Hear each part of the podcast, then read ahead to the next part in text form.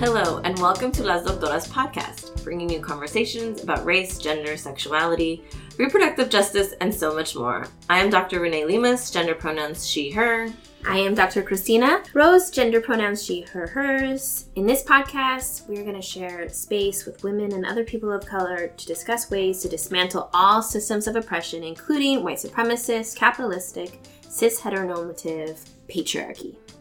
We imagine ourselves sitting at the table in our abuelita's house, sharing a pot of frijoles de la olla and chasing that with a shot of tequila, all while thinking up revolutionary ideas. That's the sentiment we hope to bring you, and we invite you to join us on this journey. Bienvenidos.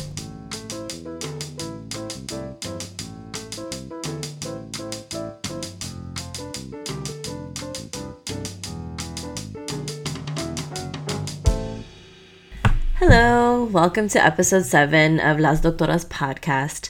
Before we get into the discussion for this episode, I want to remind listeners that we are holding an in person workshop series in the surrounding area of Long Beach titled First Moon Workshop Series for Parents and Children. The idea for the series came to us from a call that we heard in the community quite literally, we had people in our community coming to us asking for a class where their children can learn and talk about menstruation um, from a place that's not rooted in shame and guilt and any sort of negative understanding of the body. And we really recognized um, how powerful it was that the community had entrusted us enough to ask us for this. And so we took this call very seriously and, and made this happen. Um, we looked at you know some of the past uh, classes we've done online some of the past workshops that we've done some of the classes that we've taught in the university and of course some of the research the academic research that we've done. And we've created a workshop series. And in this workshop series we are creating space for parents um, to come and unpack and explore their emotional connections with menstruation um, that can often be tied up in shame and negative feelings. And of course, recognizing that they may not want to pass those same sentiments on to their children. And so, how can parents create or set intentions that will foster a different kind of dynamic, um, a different kind of family dynamic um, as they're as they prepare for their children coming into this transformational moment. Um, and the class is also going to connect both parents and children to ancestral stories of menstruation. It will be a space to learn about the science and biology of menstruation. And, uh, and then ultimately to create ceremony as um, as again as they sort of prepare for this uh, transition into puberty. Um, we have received questions if we would ever um, offer this online, and we do hope to eventually offer this series online. But for now, we're putting our attention on creating a physical space for families to come together and set intentions and to um, create. Um, a positive family dynamic as I welcome in this transformational moment that's not tied up in shame, but rooted in love, compassion, uh, access to information, and connection. So, if this is something that you might be interested in, or if somebody you know might be interested in, in this and is located in the surrounding areas of Long Beach, please go to our Instagram um, at, at las, L-A-S dot doctoras, D-O-C-T-O-R-A-S. And if you click on the link in the bio, you'll be able to sign up for our newsletter. And when you do that, you'll actually receive um, an email with a discount link for the workshop series. And um, when you do that, you'll also receive our future newsletters and get early access to all projects and future classes we will be offering. So, again, if you go to our Instagram and click on the link in the bio, you can sign up for our newsletter and get discounted registration for this workshop series and be the first to hear about our future offerings. Thank you so much. And uh, we hope you enjoy the conversation that Christina and I are having in this episode. Our previous episodes have been speaking to issues of reproductive justice, ancestral knowledge, and whatnot. And while we're having these conversations, we also recognize the ways larger societal structures impact the way we learn, know, and think about our bodies, our culture, our children, and ourselves. And in that process, we really wanted to create space to also talk about what grounds us. What is the foundation we stand on when we grapple with the harsh realities of life? So I hope you enjoy our discussion on our spiritual journeys. Thanks.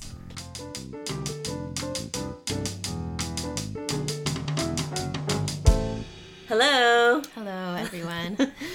Welcome to our episode.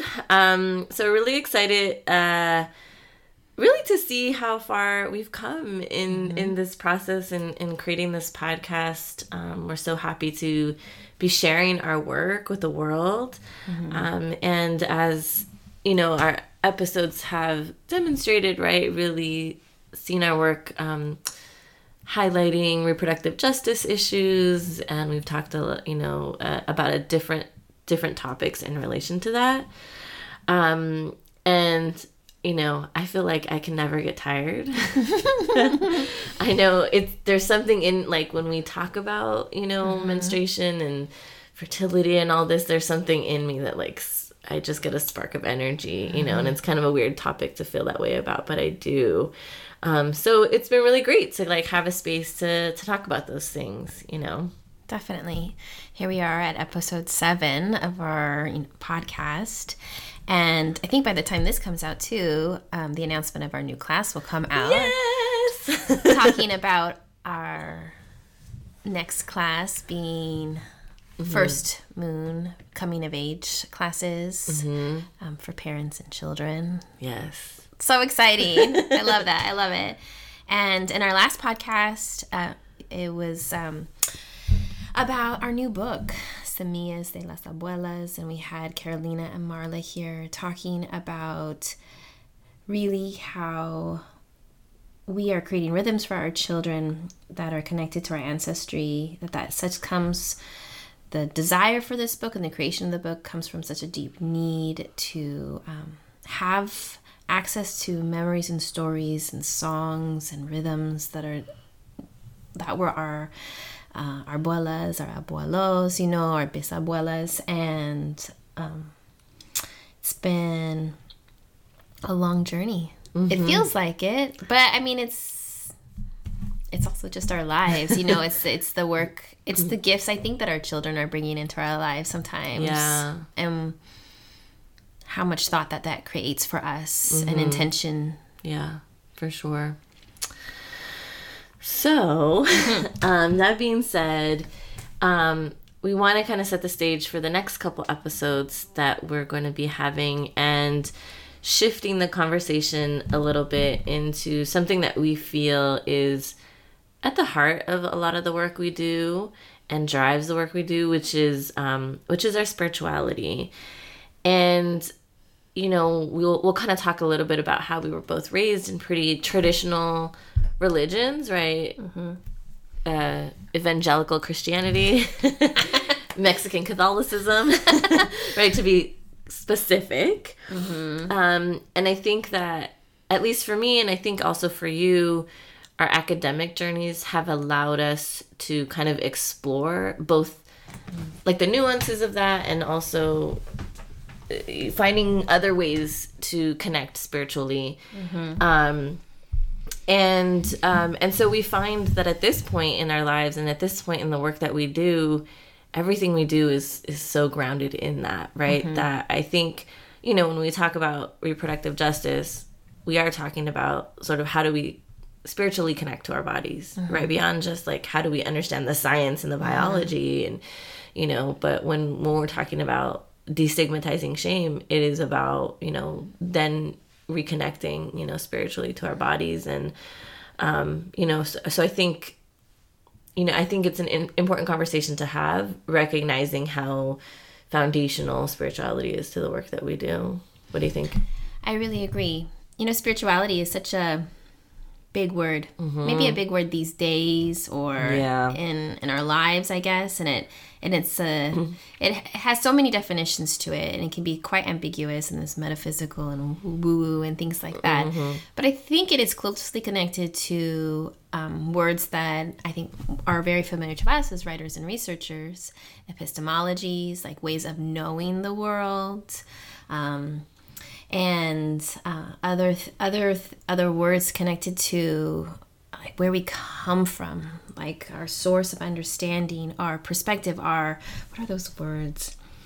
The the place, the assumptions that you come to with mm-hmm. everything, mm-hmm. and I think that maybe this is just something that we share being born around the same time or coming from similar spaces, but we can't help but come from that space mm-hmm. of where what's our intention, um, what do I bring to the table in this conversation, and then I think as activists, you know, really thinking about something I was talking about earlier, which is like freedom being a, a you know, as a religion to us, like a seeking um, to free ourselves from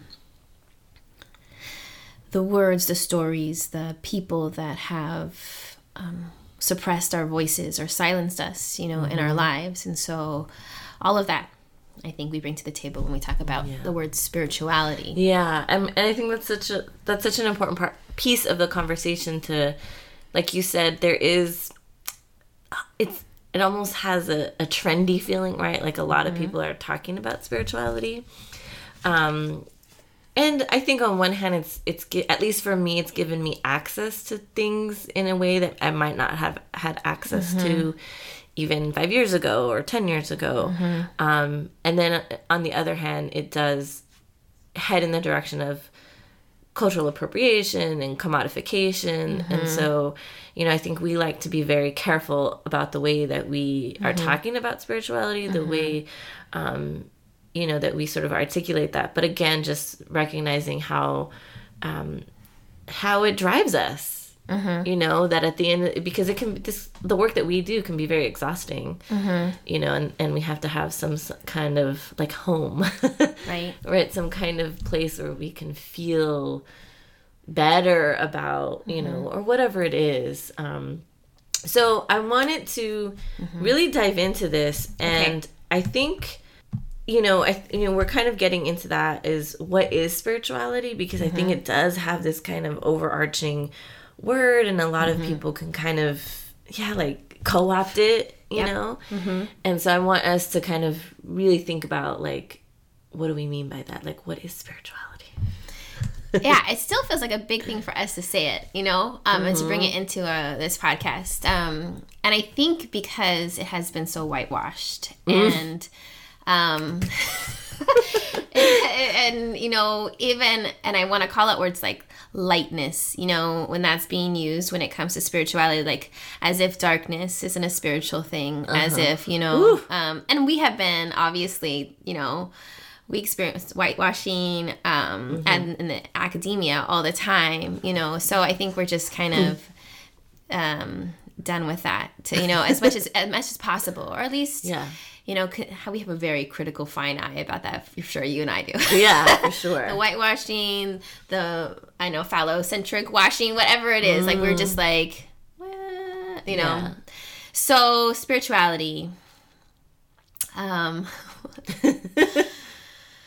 Ah, it's interesting the conversation around spirit, right? Soul, spirit, um, the way that we I want to live from a heart centered, a full, a full self way of living in the world, not disconnected from my ovaries, not disconnected from my heart or my head, right? Not disconnected from my body. And I think that um, the word spirituality means that to me. And so it, it, it is being my full self in the world as much as possible, being my full present self. Um, yeah yeah. That's amazing. Um, I think for me, spirituality is is that right? Is like you know allowing yourself to kind of be in your body to be present, um, and I think it's also a recognition of a higher power, right? Of a higher being. um, for me, right? Like I love that. It's hard for me. and that's the thing, right? Like we can all practice or think about spirituality in different ways, and I think rec- and and not just like a higher power, but like and a creator, right? Like Yeah. I I have faith in a in a creator, whether it's God or whatever.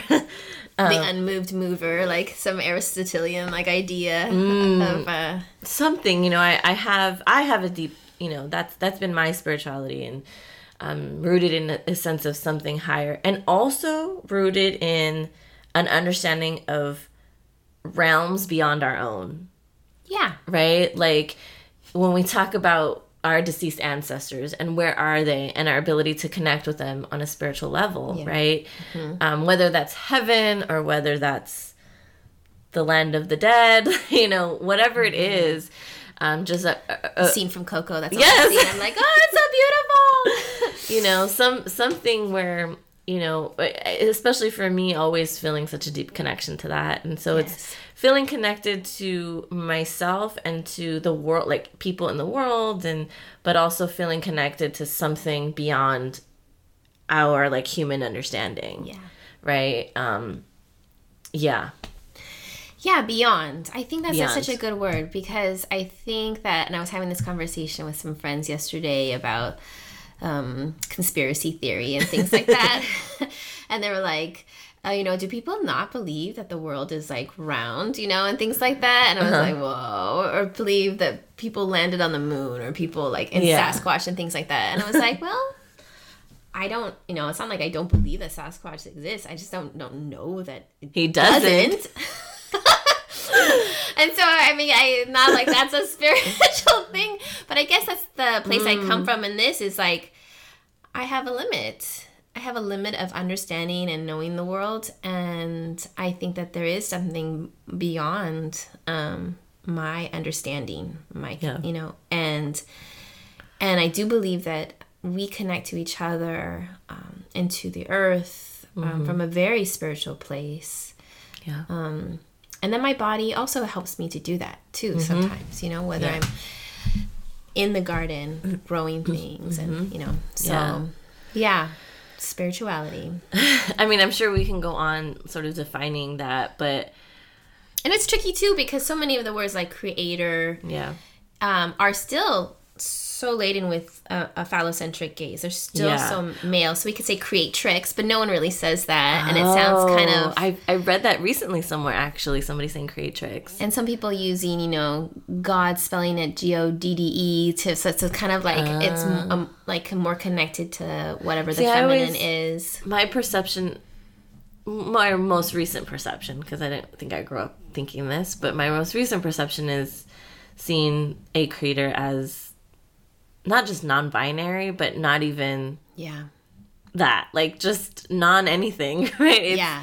it's not you know the creator is not in human form so there is no gender right? Like god has no gender it's just a being you know or if anything it has all genders right? Like yeah. I very much agree with that you know. I think that and i love that you're able to this is why i don't go to church though and other and other things because it's so triggering for me and it's because Mm. so much of um, my understanding of creator and god, God is so steeped with masculinity. Like I remember in college, I was I broke down in one of our my religion classes and conversations, and I was like, "Why is God a man?" You know, like um, there's something so guttural in response to the maleness that was attributed, you know, to God growing up that is just so real. How much I felt so excluded in that.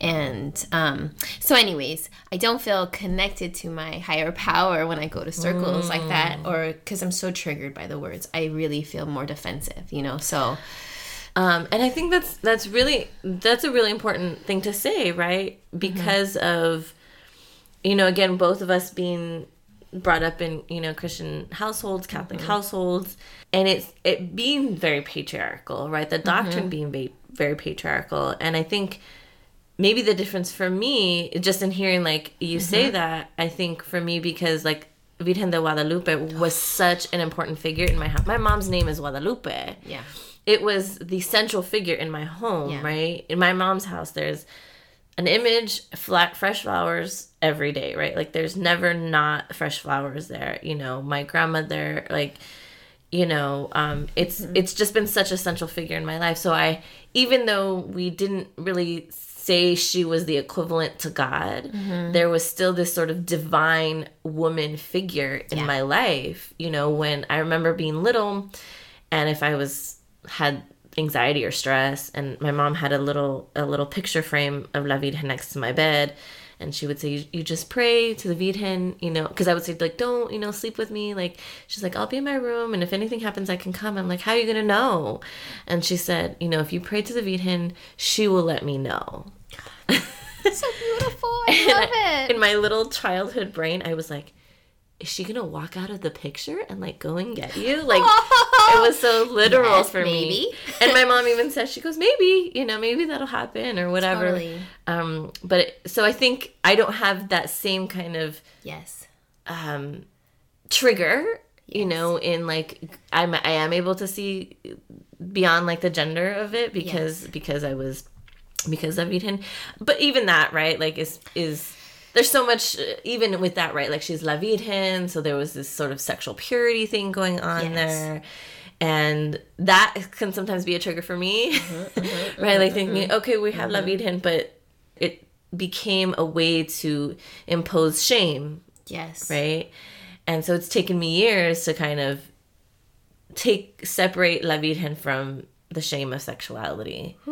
So you good. know, You know, the first, um, and I will say the rest of my family, except for my my nuclear family, my my mom and dad, and um, who are evangelical fundamentalists, um, and that's the, the world I grew up in. Um, the rest of my family is Catholic. My Filipino, my Latina, you know, Latinx family. Um, everyone's Catholic, except, and so I definitely, you know, I've I've I grew up going to mass with my grandparents and things like that. Um, but it is different. I mean, the first 30 years of my life are, you know, really steeped in a Christian a Christian subculture that is not just um, patriarchal. Um, like I spent a ton of time looking for a feminine figure to connect with. And eventually, in some certain, you know, Christian worlds, they will like say the spirit is a feminine, like ruach, whatever in like Hebrew is oh. a, fem- a, f- a feminine term. Mm-hmm. And so then I was like, okay, cool, you know, but things like the virgin in evangelical fundamentalism is like the devil's work. You know, it's really like isn't that so interesting? I mean she's not divine. She like it's this really big thing. Like, um, and then besides being patriarchal, very whitewashed too. I think Yeah. that a way that Mexican or Filipino like Catholicism is still probably pretty whitewashed, but Yeah. maybe not to the same extent. You know, there's definitely like space for you know the Virgin of Guadalupe, who is a Dark, mestiza, you know, or different things like that. Um, yeah, there were no pictures of um, darker people Yeah. in the in the congregation in the church. I mean, my family was one of the only like kind of um, families of color. At least that's what how my my siblings and I talk about it. You know. Yeah. Um, so yes. Yeah. Um, I think it's it's so interesting that conversation of like the whitewashing of you know even Jesus, right? And Yeah. um for in my house, you know, for Christmas time when, when we would have the nacimiento, right, the nativity set, and it irked my dad to no end that there was no historically accurate nacimiento. you know, like in terms of in terms of their like skin, he's like Jesus was not white, and he just would get so angry. And at some point, he, you know, my mom was, I think her nacimiento had broken or something, so she was looking for a new one, and so it like became this whole thing of trying to find something that that depicted a little bit darker skin, which was almost impossible to find, Yeah. right? And so it was like, and so I say this because when my father passed away, and we were, um, we were making funeral arrangements and you know the little card that has like a mm-hmm. picture and then it has some sort of prayer on the back mm-hmm. that you give out at the funeral. Mm-hmm, and so they were giving us different options and there was one of like the sacred heart of jesus right jesus and my mom the first thing was like your dad would not have wanted this white jesus. And i was like you're right so I think we so we, we Yeah, what'd you go with? We opted Oh, with yeah, it's- La yeah. Virgen, of course. Yeah, of course. Yeah. Um, but it was just an intro. It was like a kind of funny moment, you know, because he was so adamant, like Jesus was not white. I can't believe they always do that, and Yes. um, yeah. So it, it it definitely that that's um that's part of you know that story of like whitewashing, you know.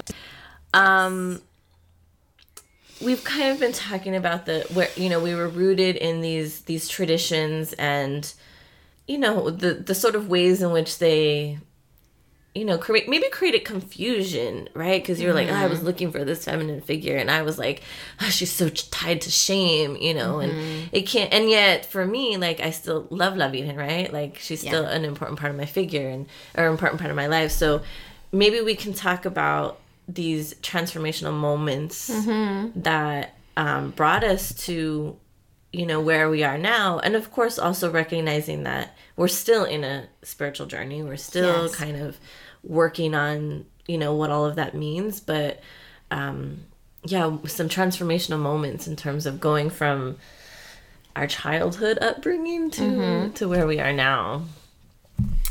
I feel like I want to begin by saying, you know, um, I really try to come from not like an anti place when it comes to this. I know I mentioned that when I first got here because I think it's important. I think that some of these transformational moments just showed me that so much of the story, so much of the religious and spiritual traditions that are out there in the world that are even a part of my ancestry were silenced or oppressed in my life.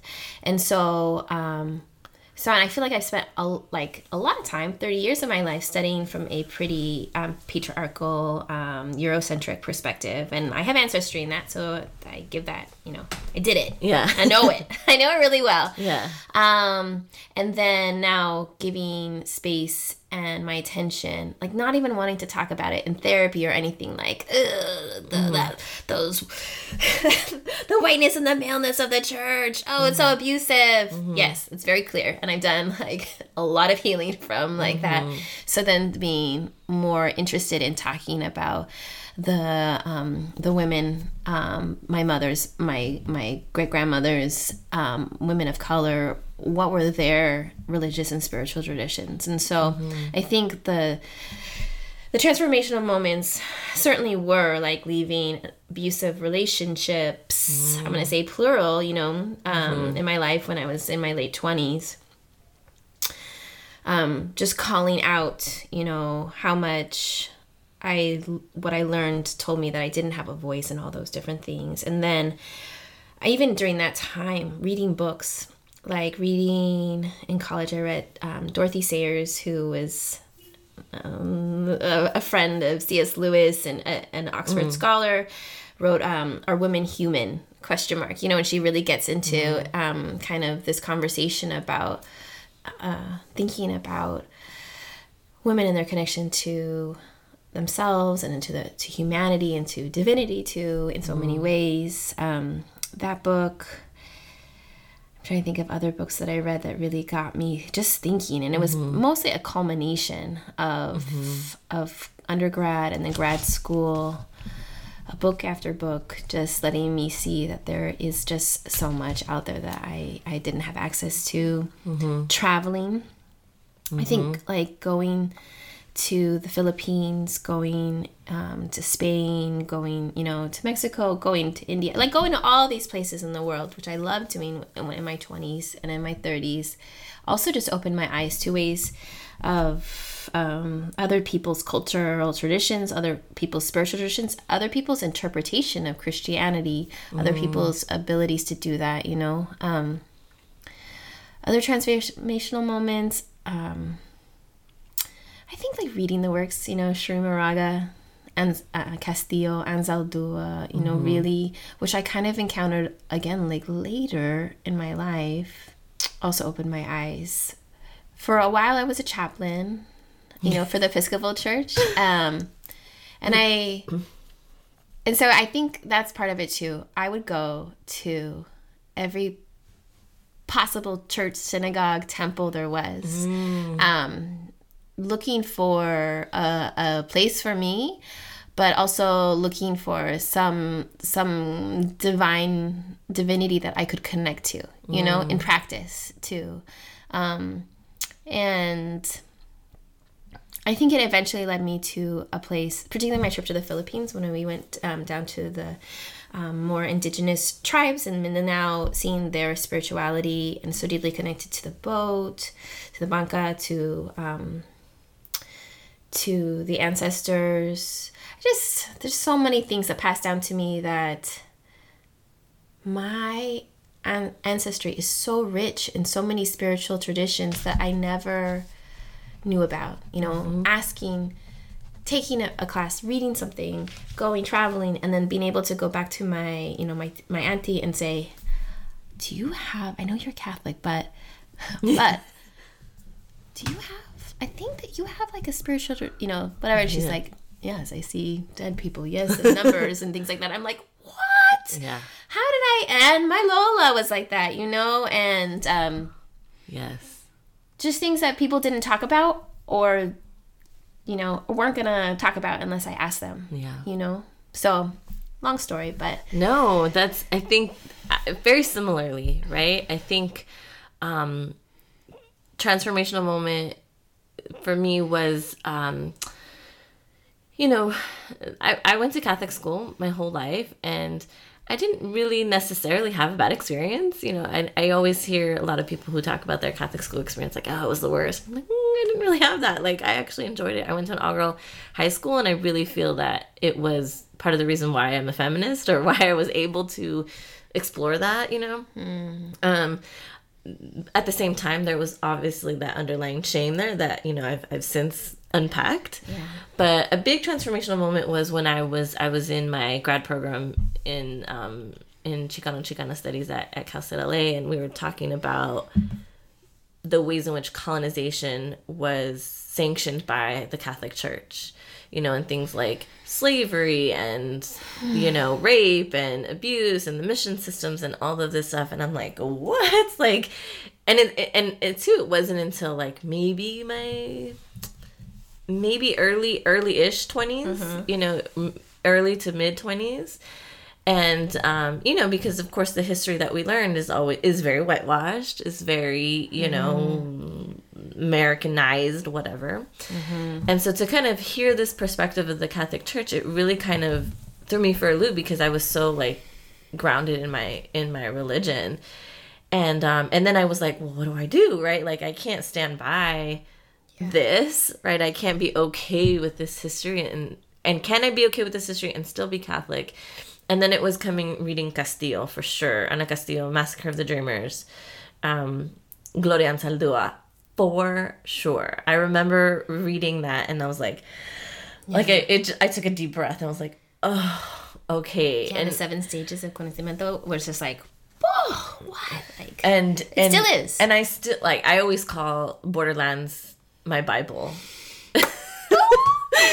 Because when I start to feel lost, I'm like, oh no, what what does Gloria Anzaldúa say? What does she say about the Coatlicue state and you know these different WWAD or something like that. What else will do? Yes. Yeah, yeah.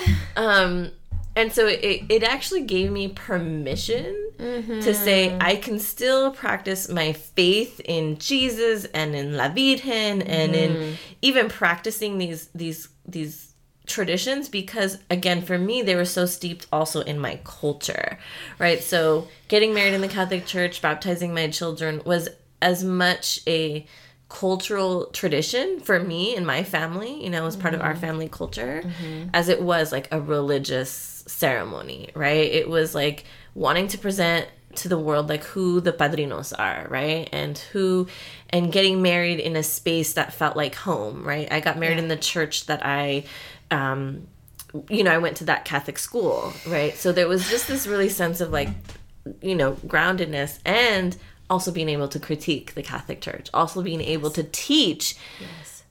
from this perspective of you know the the um, the evils of genocide and colonialism and all of stuff and being able to like hold those kind of antag- antagonistic notions in myself Yes. um, i would you know i would tell my students like how do i do it i just do like i'm okay Yeah. with being practicing catholicism in this way while also being very critical of the power structures within the church you know I love that you're bringing up this non-binary place. You know, that's hard to access, especially Mm-hmm. growing up in traditions that were so black and white, or so right and wrong, so dark and light. You know, and Yeah. things like that. Um, so male and female, all or whatever. nothing Yeah, right all or you're nothing. either really good or you are immoral And you're either the virgin thing- or the whore Yes. Yes.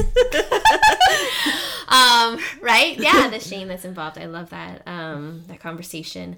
Thinking about spaces that um, school provided for us to do that. Like definitely, like mm. even though I went to even, uh, even though I went to Biola, which is you know the mm-hmm. Bible Institute of Los Angeles. um, I was in a program that allowed me to ask questions. You Yes. know, and it was about asking questions. And I never before found space where people welcome my questions. I certainly asked them in high school when I shaved my head, when I wore like a rainbow earring, when I was just like oh in people's faces. But but in, like that, and then also somehow like a cheerleader and on a homecoming court, going around saying like the kingdom of God is at hand. Like I was, I, I don't. Who was that person? Sometimes. But that same person was also going to my grandparents, my abuelos, and telling them and bringing the Bible and telling them that they needed to repent from their Catholicism. You know, like Wow. they, and and recognizing, you know, later I was asking them to give away their culture and their whole worldview, but my church was telling me I needed to do this, that they were going to go to hell and things like that wow it's asking the questions I think allows you and the response I got was always like you can have these questions and still be yes you know you you can have these questions and you know and uh, you know forgive yourself for doing that you know and you Yeah. can and forgive your family you know if you can you know you, you can be critical and still a part of the community. the community. Yes. Yes. you know and I needed permission to be able to do that for some right? Reason. Right, like just feeling feeling like you can right? Feeling like that's possible. Feeling like you're not a traitor any one way oh now we're getting into like malinche stuff right? Ooh, right? But um but i think too You for- mean the the person that was kidnapped and abused and raped and trafficked, you know, Yes. things like that? Yes, definitely that Yes, religion. yes. Yes, okay. um and i think be, i think because the nature too of colonization and being that we come of these you know these rich ancestries that has actually always inherently been a part of that right like even when i say mexican catholicism what that means is that a lot of the indigenous uh traditions and ceremonies were merged with catholicism so that i think you know um um, you know, Mexican. I always say Mexican Catholics practice it in in you know it's Catholicism, but there's a different practices that are Yeah. done differently. Um, and I think you know I had a similar experience with. Um, you know, kind of coming to these things, and then it had me tap into um, asking my family, you know, well, I'll say this. So when I was younger, um, I I always had these very vivid dreams, you know, and my uncle who had passed away when I was five years old, and then my grandfather who had passed away when I was I think eleven or twelve, and they both came to visit me in my dreams, like very my uncle. The reason my uncle was clear was the house that I lived that I grew up in was actually my grandmother's house before, mm. and so oh, he Yeah, that's cool. yeah, so he so this is an uncle that was married into the family, but he and my aunt lived there in my room, right? That was their room. Mm-hmm. And so I had a dream one day that he like walked into the room into my bedroom and like just stood there and he had this like old suitcase, like those old This is soon leather after he died. this was years after he died. And I was like, what's going on? Because I knew he'd been dead. Like, how is this possible? You know, I similarly had a dream when my grandfather died. And that was much sooner, like maybe a, maybe within a week or two. Mm. He came into the house, and I was like, "What are you doing? You're dead. Like, how are you here?" And mm-hmm. I w- all my cousins were there, and he came and like hugged all my cousins, and then walked out the back door. And I remember talking to my mom because we didn't really get to see him when he died because he had moved back to Texas. And so we didn't really get to say like goodbye. And so my mom saying, well, maybe it was his way of saying goodbye. years later, like maybe 10 years later, I had a dream again that he came into my home and I just started crying. Now, when he f- died, his funeral, I did not shed one tear. Mm. There was there was a lot of drama in the family going on, so it was a little interesting. But I I cried all the tears in my dream that I didn't, you know, but in with him, right? It was very interesting. And so I had this sense of a connection to uh, other realms, right? Uh-huh. Like am I talking to dead people? Like what is this? And I remember one time you know, my good Catholic girl, like saying my prayers before I go to bed and saying, okay, God, if this is something that, I, you know, if this is my gift, like let me know. That night I had a dream that some little boy was, at, there was a little boy at the foot of my bed and I freaked out. I was like, nope, nope. ready. I said, God, nope, nope, nope, I'm not doing it. And I kind of shut the door. Yeah and i mean there was still ways in which i would have dreams about things that would eventually like happen like like i would have foresight dreams right um mm. like psychic visions kind of thing mm-hmm. but i mm-hmm. never really had those like dreams of like dead people anymore because i was like nope nope nope and i shut it off for a really long time and i will say that i think last year i had another transformational moment when mm. my anxiety was at its highest that it's ever been. You know, I was mm. I was non-functional. You know, I was it, I can look back at, at it now and say it felt like I was dying. It mm. felt like I was mm. drowning and I just couldn't you know, I couldn't find my way out and um and this might sound weird, but what I think I eventually came to was the way I sort of articulate it now is I think my ancestors were yelling. they were saying, "You, we're here. you need to hear us." You know, mm. um, and I don't know, like I don't know. That sounds a little weird, maybe. no, I'm, I'm loving it. I'm, I'm also thinking how we didn't define spirituality in anything like this, and this no. is definitely like I believe this is. A, I believe in the spirit world. I believe yes, that the they're with world. me, and I believe that. um yeah, it's maybe I need to believe it, but I want to. And maybe it's very real at the same time, and it's a part yeah. of my family stories. But like you know, when the the hummingbird comes, a colibri, I'm like, that's my grandmother. Uh-huh. You know, that's mm-hmm. abuela. Like, and now Hawar says that's him. Oh, look, abuela's here. You know, yeah. um, to feel that connected to yeah. our, our family that has passed. You know, and I think too, especially since my dad died, and I had it was a hard time because I was pregnant, so I went into a deep state of denial. You know, yeah. all my friends were like, "You were in some major denial," like that I was grieving, and it wasn't until I was like allowed myself to grieve, and then you know, and so it was. There was a lot, like you said, a culmination, right? It's a culmination yes. of like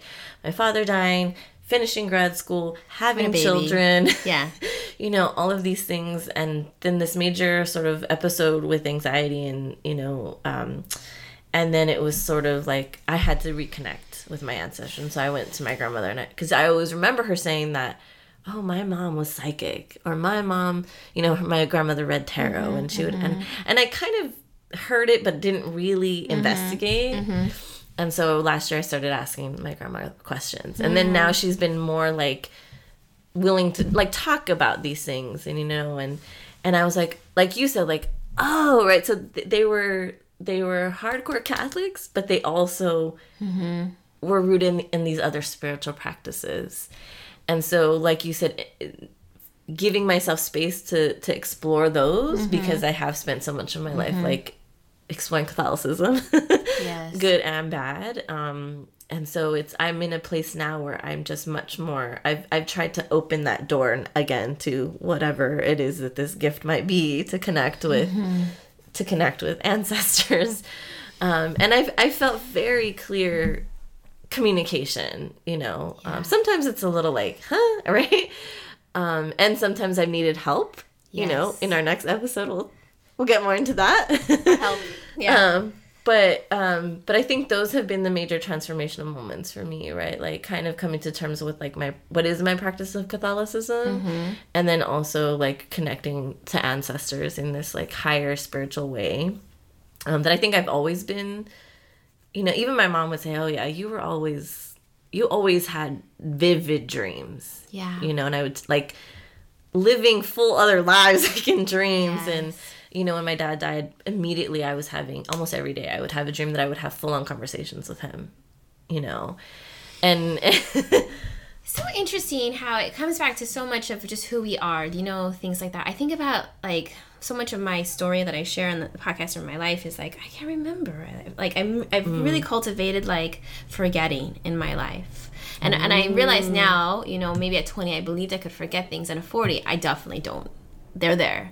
And they come up in safe spaces the trauma the different things that i ignored things i didn't think were that bad now in a safe space they will be. They're here with me. They're here the body keeps score you know? It's a great book. Oh my god but it's really intense. Um and i think that um that's something i i think of now like I, I had to cultivate my dream life. I have to keep a journal, dream journal by my, my or else I just forget. But once I kept it, like I was like, holy crap, I'm having all these dreams. you see the patterns and you see And thinking about my spirituality, like as a child, I was so afraid all the time of, and it would, you know, we we would read books like um, that talked about the spirit world, and there was always like good and evil and the demons and things like that. And I just, and now I think that demons are inner demons are in everyone. Feed your demons, you know, Yeah. because your wounds will become like they will they will become the devil in your life and take over. You know. Um, I've been thinking about as you talk and the ways that you can be hardcore something and then also have like this like life and I know that's true in my my Catholic family. I can see it when I look at like the Midrash traditions and like the Judaic like world, you know, you can mm-hmm. write into like scripture the silent stories, you know, the mm-hmm. the stories that are just like blurbed in like the Bible and things like that. Mm-hmm. But growing up that was never allowed. It's like even thinking now like could I cultivate like have an image of like Jesus in drag, um, dark somehow, like, and and and be good with that? Could anyone in my life that I grew Be up okay with, with be okay? And that would be, I would be. Uh, Well, it's it's like the you know when I in my classes talk about La Virgen, you know, we kind of do a whole a whole lecture on La Virgen, and culminating in the work of of um, Chicana feminists who have mm-hmm. actually recreated her image, you know, and I and so there's the the Alma Lopez digital image of mm-hmm. her, you know, where she's, you know, it's a, a live woman, you know, and mm-hmm. she's wearing a rose Roses. bikini with her her cloak the traditional cloak is sort of a superimposed image of Coatlicue, yeah. right and you know and then there's a bare-breasted woman at the bottom right Yeah. in, in in place of the the angel at the bottom and so it's you know and and i and i remember when i saw that image for the first time it was sort of this reconciliation of like oh we can honor the virgen but also give her her full humanity which includes sexuality Yeah. right and and yeah i have students who are like oh no. Like it it no right? Like they like you said can people in my life be okay with accepting this? And there's just there is still so much resistance Yeah. to that right? And and i and i would ask like what's what's what's the issue with the image? And they would be like oh like we are desecrating her image It's a you know? binary of divine versus human, and somehow we're not like being human is a sin, you know, being, and then being femi- female is a, is a greater sin, and then being dark is another sin, right? There's all these things that are like, um, yeah, i mean i it's not new, but I guess it's just, yeah, Yeah, I mean, we I talk in my classes too about you know when we because we look at like the Virgin Whore dichotomy and you know the Virgin being this historical icon that creates that dichotomy and how even though we call her La Virgen, right, the Virgin Mary, that her identity is so tied up in her virginity. and virginity as a social construct that Yes. she didn't have sex, which is an, a newer definition, right, of the word virgin, really, you know, like, but yeah, mm, Yeah, but yeah. and so it's like so that becomes the the standard right like and yet she was a virgin and somehow still gave birth Yeah. immaculate conception right and so be, it creates this like you know perfection model Yeah. right and and we have to grapple with that and you know and then and then because there's so many women that have reimagined her you know Yeah. for me and so when you say like can i create this image of jesus i'm like yeah yeah, of course. It's I'm thinking right now too, like how much her sexuality is tied to her name, you know, and even Yeah. though it's it's denied her, which is so interesting. Imagine if Jesus was like the Virgin Jesus or something like that. Would we even say that? You know? Uh, No. And yet, that is an assumption, Yeah. right? But it's not central to his identity, Yeah. to his divinity, to his power, you know, all of that stuff. Um, yeah. Mm-hmm. I want to go on to the question why is this so important to us, spirituality? And I'm recognizing, you know, now again, confirming that like it's important because it's a part of our it's us unpacking things. It was so much a part of our life. And if all these things were sinful that we are, just inherently, we're trying to like work through that a little bit and then to reclaim a spiritual, you know, a spirituality that um um, doesn't deny us, doesn't undervalue us, that actually loves us, affirms us, you know, that represents us. Um, very important. And that's what's in the book that we're writing, and that's what's in um, the classes that we're doing, and that's what we're talking about in this podcast. And it's what we want to pass on to our children, you know? It's yes right? Like i'm like writing all these words that you're saying right? Know, I love it. we're not denying our humanity right? It's it's it's important because we're allowed to be our full human selves right? For like you said sinner whatever we are. And even the word sin can we can unpack that right? But um just recognizing our full humanity right? Our own imperfections uh every, duality multiplicity right? Like just Yeah. we don't have to be all one thing um and I can't but help to do it, right? Oh, yeah. Even in like the you know the sessions we had where it was like good girl, bad girl, you need to let that go or whatever. Like Yeah. I was just it's still part of my life. If I if Yes. I wasn't talking about these things, I'd be thinking about them, or maybe I would be dying from them. I don't know, literally, you know, like Yeah. And and you know, I like the you said affirm, right? It affirms like, oh yes, like we said, we were given permission to like hold these things right in our lives and Yes. so affirming that it's okay to do that right? And being representational right? Like there's there's models for this already out there. We're not reinventing the wheel um, and yet reclaiming our ancestral you know our, the the multiplicity of our ancestral gifts right? Because yes we come from these these european um traditions but we also come from these indigenous traditions and how can we hold those two things at the same time and um and reclaim that which has we have not had access to Yeah. you know and again that's part of the the, the book that we do Yeah. you know reclaiming and and and documenting so that we don't lose it anymore Yes. you know um because it's us. It's like our DNA. It it is. is. It is Ooh. who we are, right? It's like I can't. Yeah, it's part of who we are. We're mixed. it's We're- so we have all this, um, all of this in our ancestry. So I think the next thing, you know, maybe kind of trying to wrap this up. Um, I think I think maybe we can talk a little bit about you know what it is that where we're at now spiritually, um, and of course we continue to be on a journey. But I think on one hand, what is the spiritual practices that we've invited into our home now, and how are we um, integrating our children within that right? Like or attempting to right? Because it's it's again it, it is something even for me um it, it, a very recent um revelation for me was not necessarily wanting my kids to go to catholic school like i did. Still on the fence about sacraments you know there and yet there's you know it, it, it because it is such a part of my family culture having to like grapple with that. Like do you know how do i mm-hmm. want to um what parts of that do i want to hold on to and what parts of mm-hmm. that do i need to release in order to stand in in who i feel i am now and also what mm-hmm. i want to give to my kids? And then what do i bring in in place of that you know and and how do we how do we um i'll say for me what has saved my life you know i said last year i felt like i was dying. What has saved my life is meditation. Yeah. straight up like at least four to five times a week i sit at my little altar and meditate anywhere between three and ten minutes depending on what i have time for. I've created an altar. I i you know so much of my house was for kids and all this other stuff and i was like nope nope nope. I need to create space for me. And so having an altar with la virgen on there and and jesus and crystals and mm-hmm, mm-hmm. you know whatever mm-hmm smoke medicine, right? Whether it's sage or palo santo or whatever. uh, really trying to conserve the sage, right? Because it's, you know, mm-hmm. it's dying.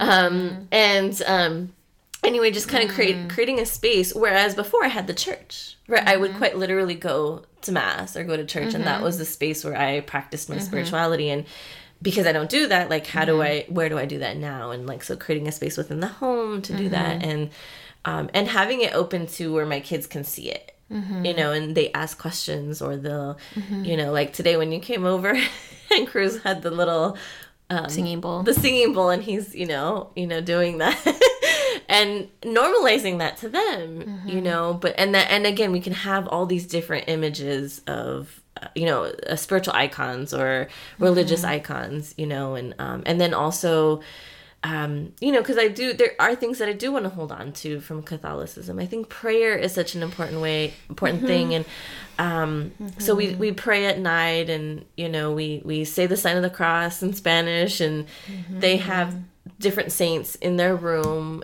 You know, they have La Virgen, and they have. Um, uh, Saint Anthony and uh, oh, Santa Teresita, which is also another like familial saint. Like that's my grandmother's favorite saint um, because she was actually a child, right? Um, mm. You know, we don't get into her story, but so just that for me, it's like kind of, and it's it's definitely a process, definitely like everyday kind of learning what's mm-hmm. going to work for our family. You know, like holding on to some of the Catholic traditions, mm-hmm. um, and then inviting these not new traditions, the reclamation of my ancestral traditions. Mm-hmm um, and finding a way to like blend all those for myself. But I think ultimately for me, it's important because it grounds me, mm-hmm. right? I can get so caught up in life and mm-hmm. even, you know, in sometimes wanting to connect with my ancestors, that's very like theory, right? It can send me into the into out yeah. out of my body. It can be very out of body.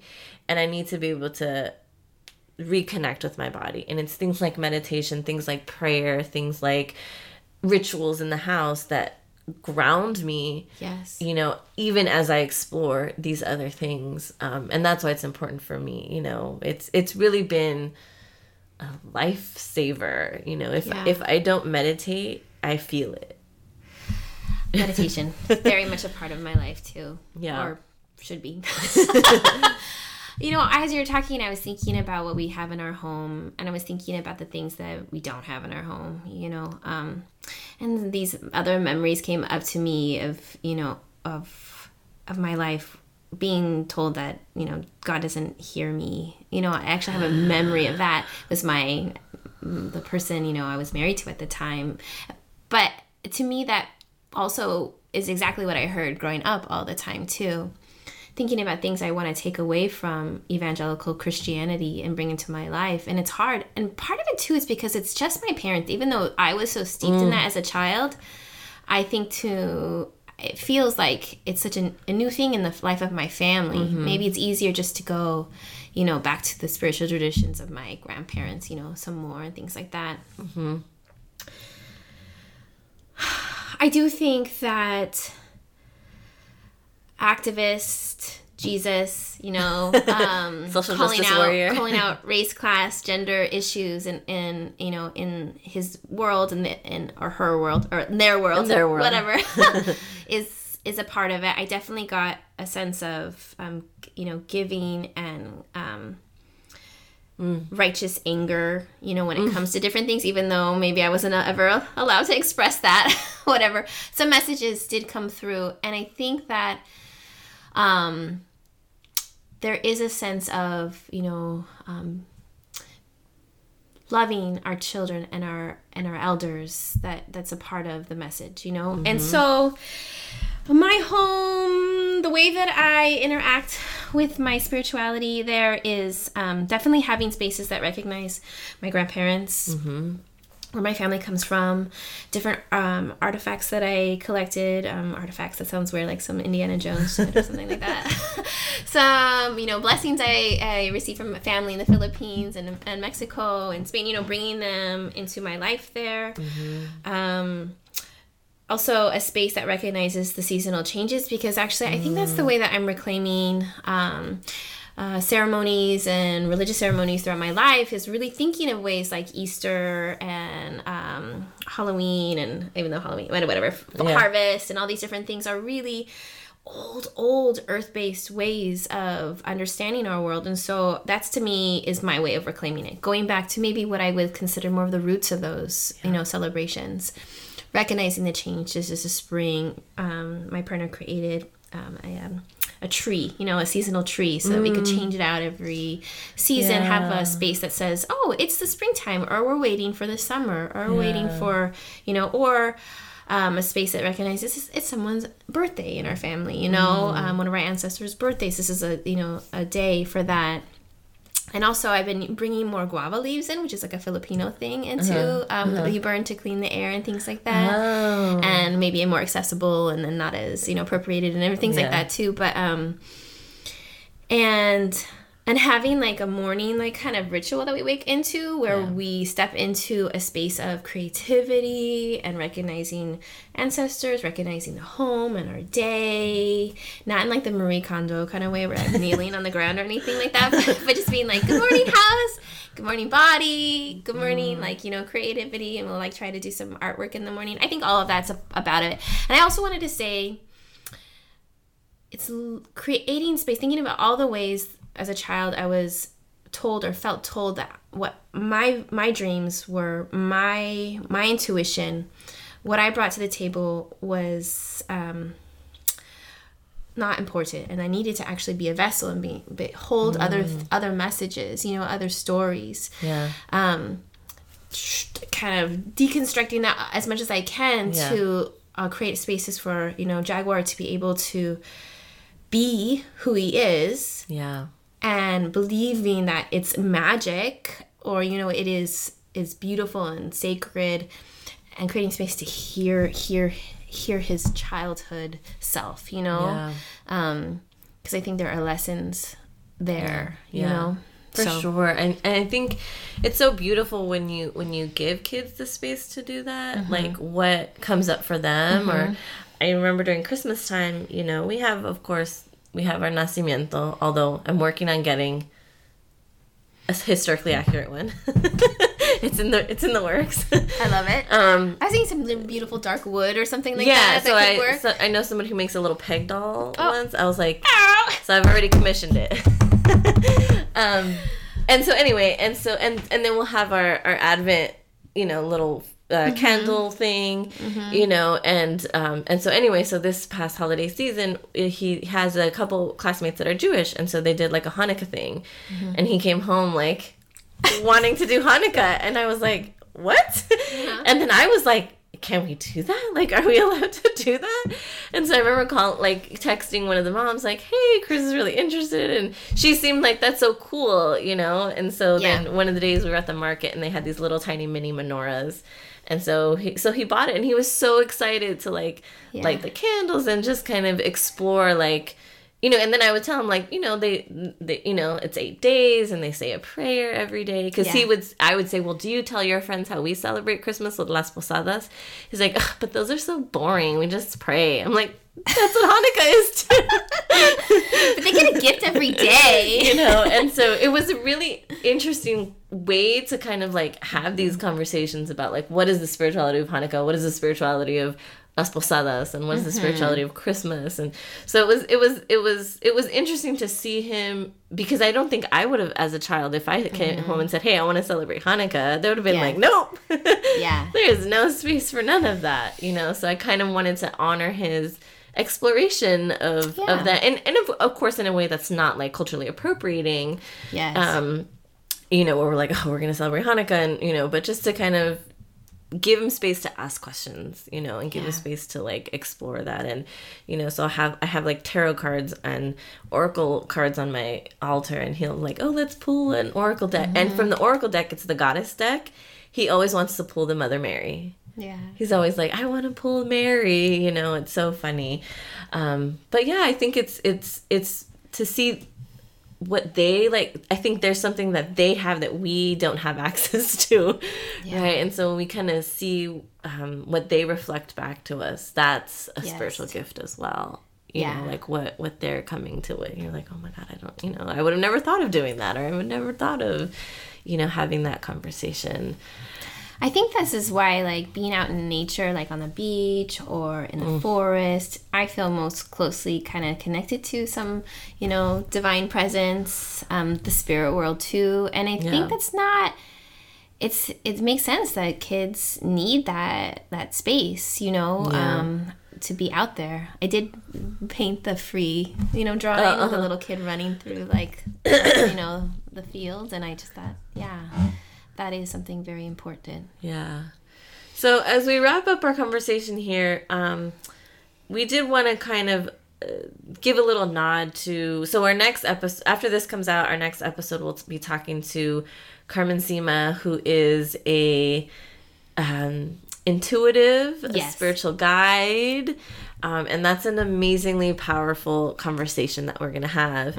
Um, and then after that, I think we, we really wanted to create a space, um, an episode to not just talk about spirituality, but really how where spirituality intersects with social justice. Yes. And because I think those are like we said because spirituality can tend to be so whitewashed, it can tend to get become very benign or be very like pulled away from you know like what it what the work it's supposed to be doing, right? Or or um or what it mm-hmm. can allow what work it mm-hmm. can allow us to do. And and because we our academic work and really our work in general is so grounded in social justice mm-hmm. i think for us innately those two things coming together is is important right? Um and and just creating a space to to see like how does that play out in our lives? Very much so. I think it's both like I was gonna say calling out the BS or something like that, but it's more than that. It's saying that something is missing, you know, in in in the um, practices that we might see commodified, repackaged. You know, Yeah. that they that there's something missing, and that um, we're looking for it. Yeah. We're actively trying to find it. I don't think we say we have the answers, but No. we're just like we're we're, we're, asking longing. questions. We're longing for that. I think it's know? about asking questions. We're saying like, okay, where's the social justice and spirituality? Where's the spirituality and social justice? yes. You know, and like you said, we don't necessarily have the answers, but we are exploring that. You know, and Yeah, and anything, trying to. we um, are really good questioners. we're trying to come, but we're trying to actually land on some like way of living and answers for our lives. you and, know, and and it is. It's not.